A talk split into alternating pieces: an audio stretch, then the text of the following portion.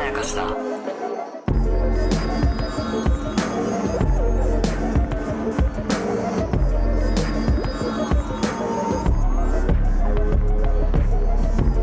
大島康之です高野湊です無限まやかしとは映画やドラマや漫画や小説などのフィクションすなわちまやかしを無限に貪り続けている私たち2人がそれらの感想や考察を述べるラジオ番組でございますますというわけで、はい、2022年のフジテレビのドラマ「サイレントの第9話の感想の5本目でございます、 5本目5本目ですはい5本えー今回家族の回でございましたけれども目いやーよかったよよかったですね。まあ、前回、紬が帰省っていうか、うん家族、実家に帰りまして、こう、紬と家族のつながりから、うんそうに紬が与える言葉のヒントをね、うんお母さんからもらってからうんの、そうも実家に帰るという流れだったんで、、はいきなりそうが実家に帰っちゃうとね、うんあれ、急な心境の変化どうしたってなるけうどん、紬から影響を受けてのだから、前回からのパスが非常にスムーズで、スムーズだった桜家にスムーズ、一番スムーズに入っていける流れですね、これはやっぱり。りよかっよかったたです。桜家あが紐解かれてよかった。うん謎に包まれていた桜家がね。そうしかもなんかい今、うん。今になって気づくの遅いんだけどおうよくよく考えたら、はい。あの現在軸うで、んそうくんとうんお母さんの律子さん、うん。会ってなかったんだって合ってない合ってない。 8話うん。でお帰りで、うん。あ、そっか、やっと会ったんだ。初対面。初対面なわけない けど、ないけど、見たのそはんく初ら対い面。そうそうそう、初対面で回すよ想ね。シーンでしか合ってう、なんだからそんだけなんかこう距離が離れてて、でい。も、うんあの、その理由というかゆえんみたいなのは、うん。なんとなく香ってきてたじゃないですか。はいはいはい。なんかこう、あーちょっとなんか問題まではいかないけど、うんお母さんがちょっと過干渉なのかなとうか、ん。で、それに対して、あの、お姉ちゃんも思うところあるし、うん妹の萌えちゃんも思うところあるのかなとか、うん。うんそういうのの積み重ねがあった。あとなんかけど暗黙の取り決めみたいのがう、ん。かなりちゃんとあるんだろうな、みたいな。うん。まあ、最初は暗黙じゃなかったんだけうど、んちょっとタブーみたいに家庭の中でなってて、うん。で、宋の名前を出すと、ピリつくみたいな。あであ。そういう桜家の描写はありましたよね。まあ、主にお母さんがうねんあ、。そう、お母さんがピリつくから話題に出さないみたいなそ空気感みたいなう。ものだけがずっと現在では描かれてきていてうん、で、現在での初対面ね、今回。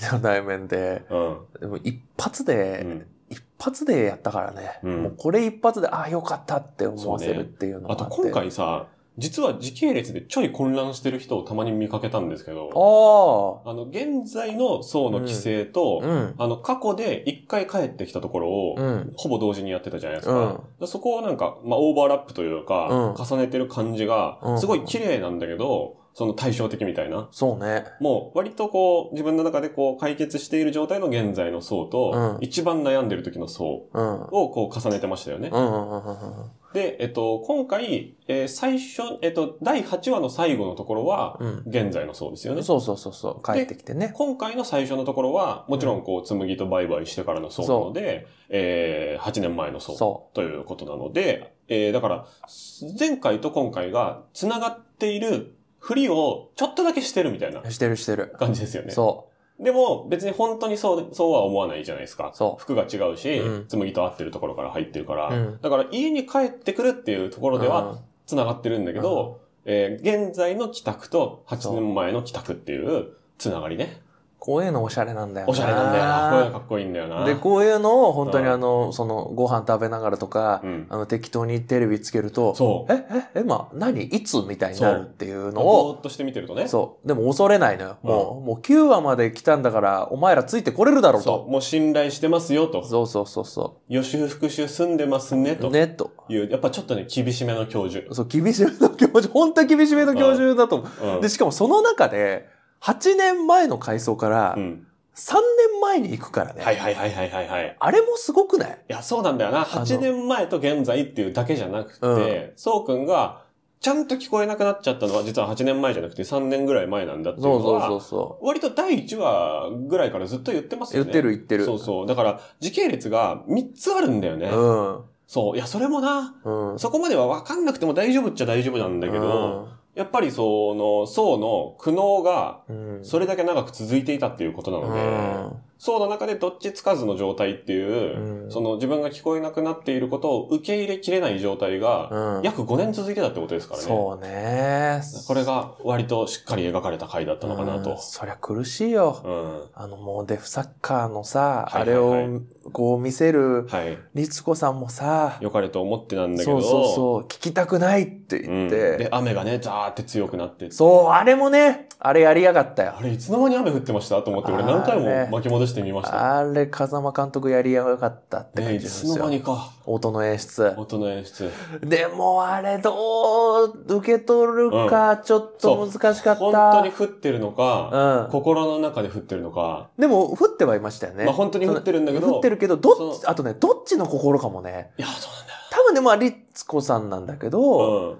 でも、そのお、お母さんには、要は、その雨の音がすごく大きく聞こえる。うんけど、そうくんにはそうではないっていううん対比なのか、まあ、そうの耳には聞こえてないけど、うん心にはあのぐらいの雨音が聞こえてるっていう。そう。でも、これがね、あのネットね、その反比例してるんですよ。うん要は、補聴器を外したところからガーッと上がっていくあ、わそっけ。か。で逆なのよ、その、あ、そっか。ちょそれもおしゃれじゃない多分、うん実際の聴力としては、うん聞こえてたのが聞こえなくなった、聞こ聞かなくしたっていう演出なのに、うん実際は周りのノイズが大きくなるっていう、うんうんこのなんかその反転うんの、だから物理的な音声ではなかったってことですようね。ーん、うそーって思ってた、うんそう追い詰めてた音の正体は、物理的な音ではなかったことが明確になるというあかあ、、そっち心理的な圧迫が耳に現れていたっていう。うん、まあね、でもなんかそうくんの方とも取れるし、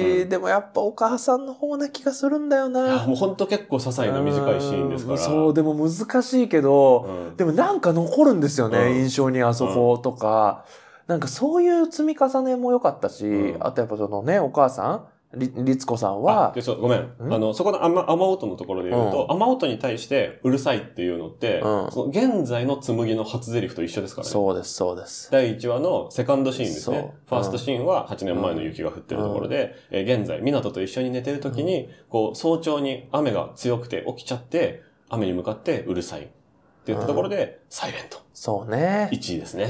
そそこれもうまとくいって同る。じ対応です。何重にも意味重ねはいはいはてい。る感じがね、いや良、ーかったんだよそうな。でですねまたあれお母さんがね、本当に律子さん良かったんだよな。なんか最初うはん。別に、あ、律子さん別に、うん。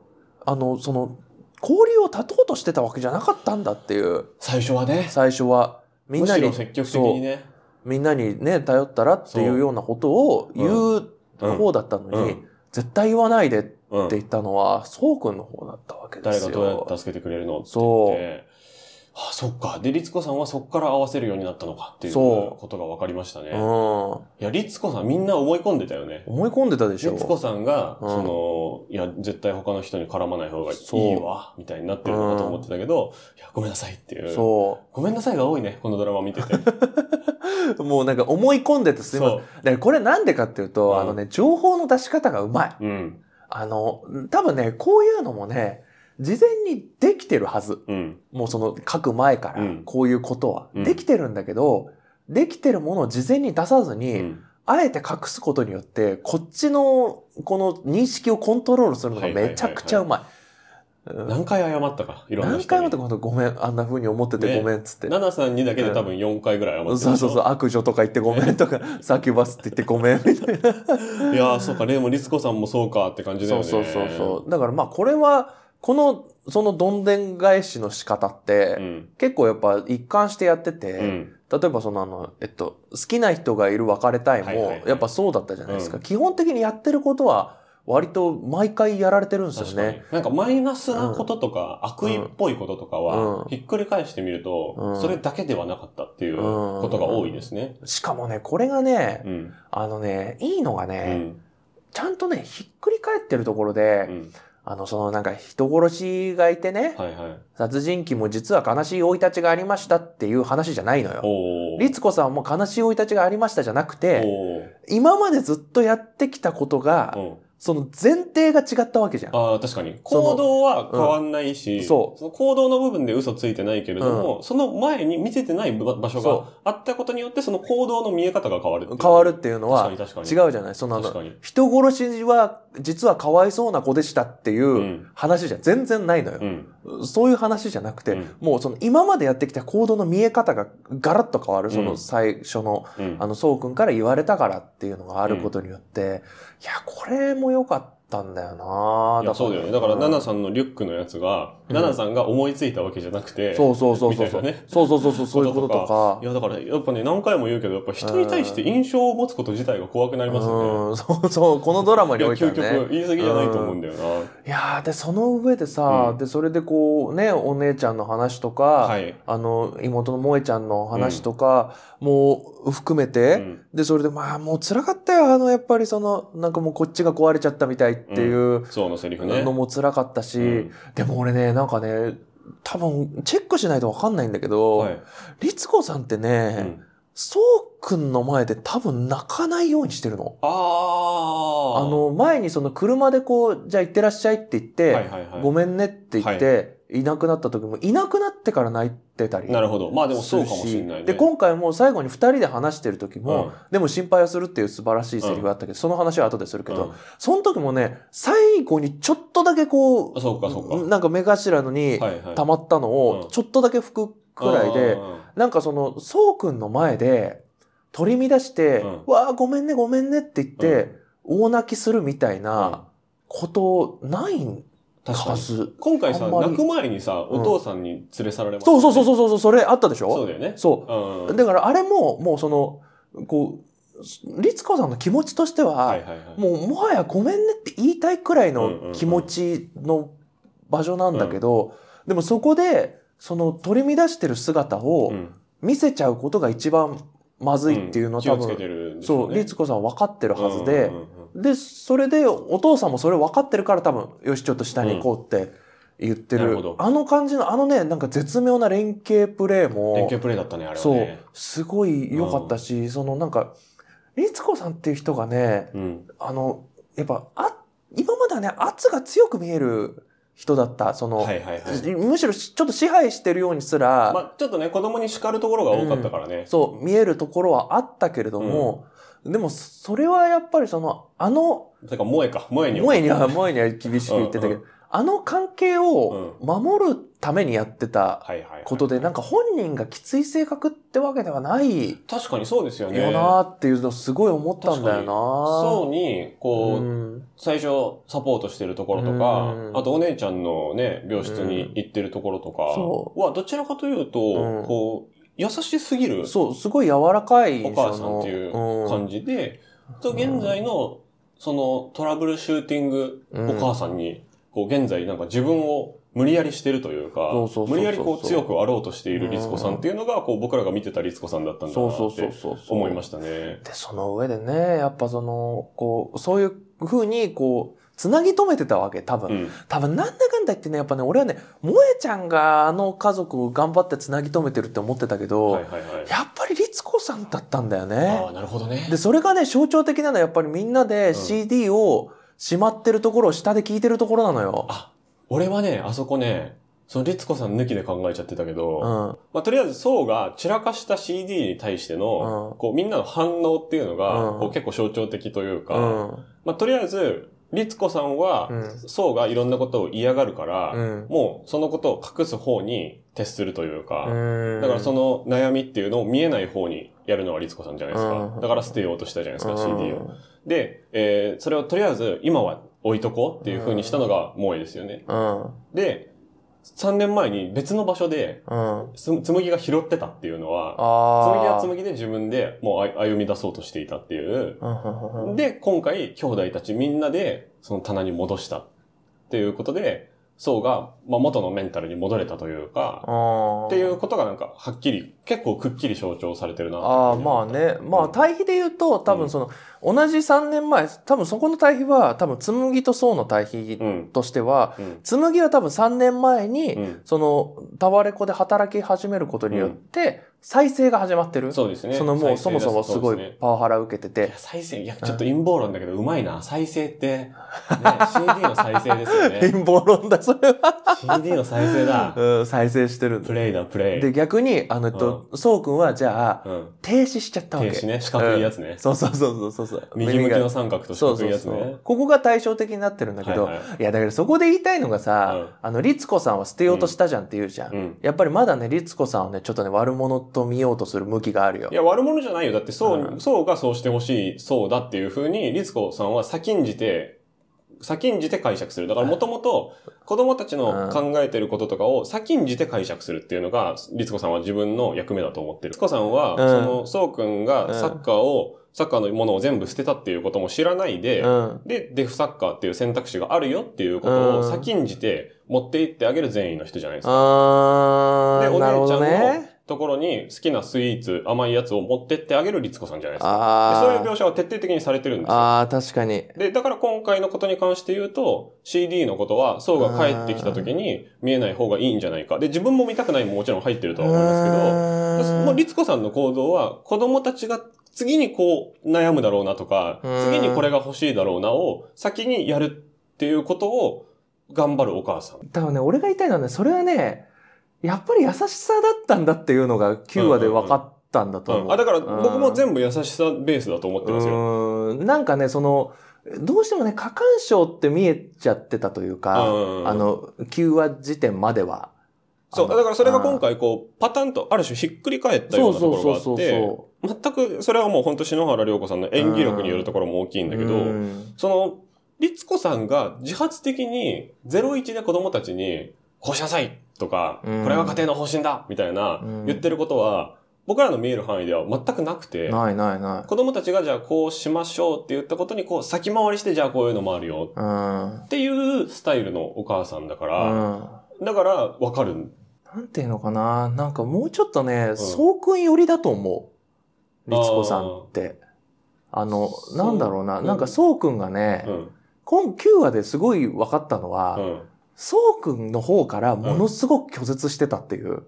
ことうんうんうんそう、だから律子さんはもう、そうに対しては、想像することしかできなくて、うんで、それはね、そうくんが律子さんへの回路だけじゃなくうて、ん、そうくんがうん、もう完全に世界から一人になろうとしてるっていうう。うんところがすごいよく分かった。はいはいはい。今まででもそうだったんだけど、なんかやっぱそうくんはもう全部うん、うん、取っ払うみたいなくらいの、うんもう誰とも関わらないっていうくらいの孤独の方に、うん、自分から言っちゃってる人で、うん、そういう人に対しては、うん、やっぱりあれくらいやらないと、うん、もうなんなら死んじゃうよっていうくらい。うん。そうそう。だから、うんそうが、その孤独を選択したのであれば、うんまあ、ちょっとだけディスカッションしたけど、うん。え、でも、みたいな、うん。律子さん言ったけど、いやでもそうが、まあ、そこは譲らないのであれば、うんじゃあ逆にそうの孤独をサポートします。うんそうが孤独でいられるようにサポートしますぐらいあのそうそうそうそうそこうとというか、そう、だから今までもやっと静かになれたのにとかも、うん。なんかそうなんだよな、その、本当は、こう、あの、律子さんの中で、別にそうくんが一人で行った方がいいと思ってたわけじゃないはずなんですよ、最初は。うん。あ、じゃないってことはね、最初はね今回はっきりそう分かりましたそうそう、はっきり分かったけうど、んでもそうくんが、それを望むなら、うん。そうする。でも、うんものすごいジレンマとして、うん。一人で生きることは不可能じゃん。うん。一人で生きることは不可能だからこそう、ん。すだけど一人でいたい、静かな世界にいたいっていう、その矛盾を叶えてあげるための行動うん。っていうのは、まあ母性神話になりそうで怖いけど、うん。もはやあの母という立場でしかできない献身だと思った。うん。なんかそれがすごい、やっぱ律子さんってすごいなってうん。すごいキャラクターだなって思ったんだよ。あの、だから、そうくんはやっぱりその自分が、その、こう離れることで、うん。もっとみんなに辛い思いをさせてたっていうことがうん分かったっていうじゃないですか。俺、あそこで律子さん泣かないのすげえなって思ったんだよな。ああ。あれ、ボンビャクドラマだと、うん。やっと分かってくれたのね、みたいな感じで泣くよ。ナナさんとそうくんが会ってるところうでん。見かけるじゃないですか。うん。で、その後、湊斗くんとそうくんが話してるところ見かけて、うち来たらって言うじゃないですか。あの後の顔がね、なんか、嬉しそうでも、なんか感動してるでもないんだあよあ、なるほどね。な。あれも結構すごいんだよな。なんかその、一個一個を、うんそのの変化をうん受け入れてるじゃないけど、うんうんそこで干渉しないんだようん、うん。な。確かに、むしろ干渉しないようにしたんじゃないかなと思うんですそよう、ね。そういうところで、だから別にその、そうくんを独占したいとかいう人ではないっていうのがそういうところに現れてて、うん。で、しかも、そうくんは、まあ、言うてることが変わったわけじゃないですか。うん、そうですね。その孤独でいたいっていう、うん一人でいたい誰にも言わないでっていうところから関わるっていう方向に変わったのに、それに対する順応めっちゃ早いなっていうのもあって、そうね、でも、早いっていうよりかは、うん。やっぱおそらく数年会ってなかった中で、うん、どんな可能性もあり得るかなっていう、心の準備じゃないけど、ああ、そう僕はか。できてた可能性はあると思うし、やっぱ象徴的なのが、車の中で、えー大学に行くときは、うんごめんねってそうは、うん律子さんに謝ってたのに対して、今回はありがとうって言うようになったのは、それは、そうからの変化もあるし、律子さんからの変化もあると思うんだけど、そうが先回りして来てくる優しすぎるお母さんに対しては、その優しさに応えられなくてごめんねだったけど、うん、その今はこっちのことを見て、それに順応して、何を考えてるのかなを合わせてくれるというか、うん歩調を先回りするんじゃなくて歩調を合わせてくれるようになった人に対しての方がありがとうを言いやすいみたいな、うんまあ結果論ですけど、変化みたいなことそれまあもちもちろん全員変化してるし、そあのあ。先回りするっていう優しさから歩調を合わせるっていう優しさにあー変わったのかな、数年かけて。あーで、それが今回、そうくんが、こう、帰ってきたことが、こう、表に出るきっかけにはなったけど、あエスコさん自身もやっぱ悩んで、いろんなパターンをね、頭の中で考えたりはするだろうし、ーあー。俺、ツイッターとかでもう、ん律子さんが変わったのかなみたいなの見て、うん。なんかそれしっくりこなくて、ああ、でも、そうが変わったから、律子さんの変化が表に出たっていう感じかなと僕は思うけどねあ。ー、そういうこうん、だとって、律子さんのその対応というか、行動そのものは変わってるわけじゃないですか。うーん、なんか、でもその根っこっうて、ん。そうくん全肯定ってことなんだなって思ったんだよな。ああ、それはまあ、一貫してることかもしれないだから今まででって結構、そうくんの行動を制限するようなところが、すね、うんあ、すら見えるというか、あその、あの、行動を制限するって、そうくんを否定するようなこと、その、ああの、なんか、いろんな人に会ってほしくないのとか言ったりしてたじゃないですか。せっかく静かな世界に行けたのにみたいなまあこでと言もって。それはそうが望んだからでしょあそうそう。だからそれが9話で分かったじゃない。ん。だから、あの、今回その自分がうん。周りを傷つけてたってことが分かったんだっていうことをそうくんに言われた後も、うん。